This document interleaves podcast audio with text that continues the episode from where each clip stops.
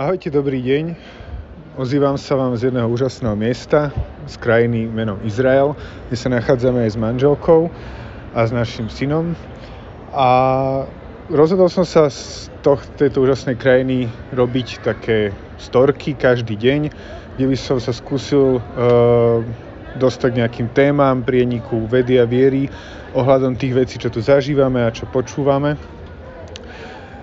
Dneska sme tu vlastne prvý deň, lebo včera sme mali prílet a dneska sme navštívili Betlehem, miesto narodenia Pána Ježiša Krista, pevnosť Antóniu, kde bol pravdepodobne aj Poncius Pilát, Betsadu, kde došlo k uzdraveniu žobráka a prešli sme si krížovou cestou a pobudli sme chvíľku aj v Bazilike Božieho hrobu. Čiže bol to naozaj plný deň, plný zážitkov. No a čo ma dneska zaujalo, bola myšlienka, ktorú povedal Salesian, ktorý nás prevádza uh, po Jeruzaleme. A povedal nám, že on je vlastne aj historik a povedal nám, že uh, tie veci, čo tu vidíme, niektoré sú vecou archeológie, to znamená, že máme o nich dôkazy, vychádza to z toho, čo sme proste vykopali ako ľudstvo v týchto oblastiach a sedí to aj so Svetým písmom alebo s inými prameňmi, ktoré máme. E, potom niektoré veci sú vecou tradície, teda vychádzajú z nejakej e, dlhodobej tradície, kde si ľudia vlastne podávali nejaké informácie ústne. A potom je niečo medzi tým.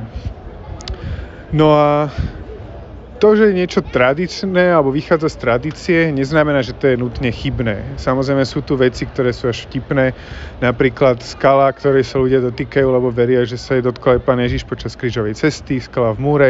Tak keby to bola pravda, tak by musel mať Ježiš asi 3 metre pretože súčasná cesta je tak 2 metre, je tak 2 metre nad pôvodnou cestou krížovej cesty.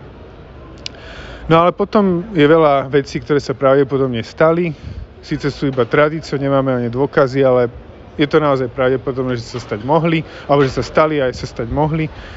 No a potom sú veci, o ktorých vieme, že sa stali, napríklad, že Pana Mária sa narodila v tomto geografickom priestore, ale zároveň tu nachádzame kostol, ktorý hovorí, že sa narodila na tomto konkrétnom mieste. O tom ale nemáme žiaden dôkaz. To ale neznamená, že to nemôžeme autenticky prežiť, autenticky vnímať, ako keby sa tu Pana Maria narodila, pretože tá udalosť je reálna, narodila sa. Možno nie priamo tu, a prečo si to nepripomenú na tomto mieste. Tak, e, tak sa snažím nad tým všetkým uvažovať.